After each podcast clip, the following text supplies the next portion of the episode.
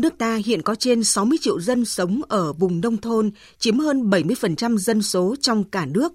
Mỗi năm khu vực nông thôn phát sinh trên 13 triệu tấn rác thải sinh hoạt, khoảng 1.300 triệu mét khối nước thải và khoảng 7.500 tấn vỏ bao bì thuốc bảo vệ thực vật. Theo nghiên cứu, phải trên một nửa trong số này chưa được thu gom để xử lý hợp vệ sinh và xả trực tiếp vào môi trường. Áp lực lên môi trường nông thôn do các hoạt động sản xuất và dân sinh đang ngày càng tăng khiến tình trạng ô nhiễm ở không ít nơi đã đến mức báo động. Là quốc gia đứng đầu thế giới về xuất khẩu nông sản, nhưng nước ta cũng lại là một trong những quốc gia sử dụng thuốc bảo vệ thực vật nhiều nhất thế giới, với khoảng 100.000 tấn mỗi năm. Trong khi đó, hầu hết các cây trồng chỉ hấp thụ được khoảng 40 đến 50% lượng phân bón, thuốc bảo vệ thực vật khi phun tưới.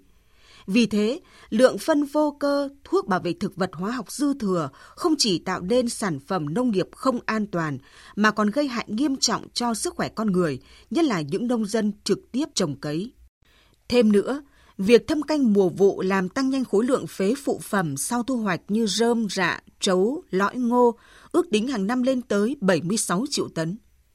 Biện pháp xử lý đối với loại chất thải này hiện nay chủ yếu là đốt ngoài đồng ruộng đã tạo nên các luồng khói chứa các chất độc hại như carbonic, bụi mịn, aldehyde, ảnh hưởng đến chất lượng môi trường không khí.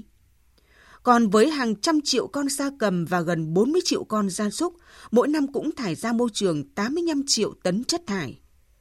Ở các làng nghề, tình trạng ô nhiễm càng nặng nề hơn khi có đến 70% làng nghề bị ô nhiễm, trong đó gần 50% là bị ô nhiễm nặng, nồng độ bụi luôn gấp gần 2 lần so với tiêu chuẩn cho phép. Nếu tình trạng này không được xử lý, thì môi trường nông thôn sẽ ngập trong nước thải, rác thải và khói bụi. Làm sao có được những làng quê nông thôn mới sạch đẹp, văn minh? Nguy hiểm hơn là ô nhiễm môi trường đe dọa lớn đến sức khỏe cho chính những nông dân trực tiếp sản xuất và cả cộng đồng khi sử dụng nông sản không an toàn.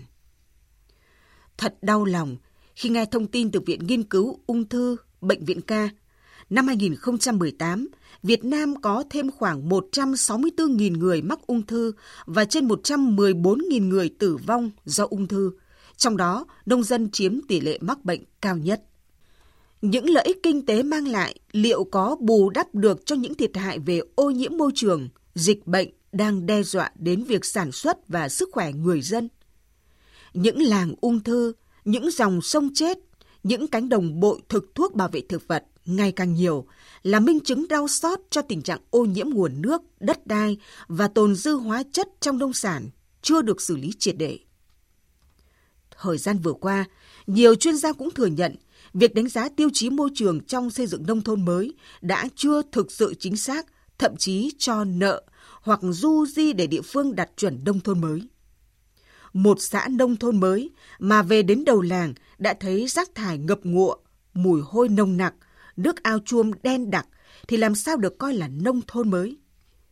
Chính vì thế, trong xây dựng nông thôn mới, tiêu chí môi trường cần được đánh giá một cách khoa học, thẳng thắn và có biện pháp giải quyết căn cơ lâu dài.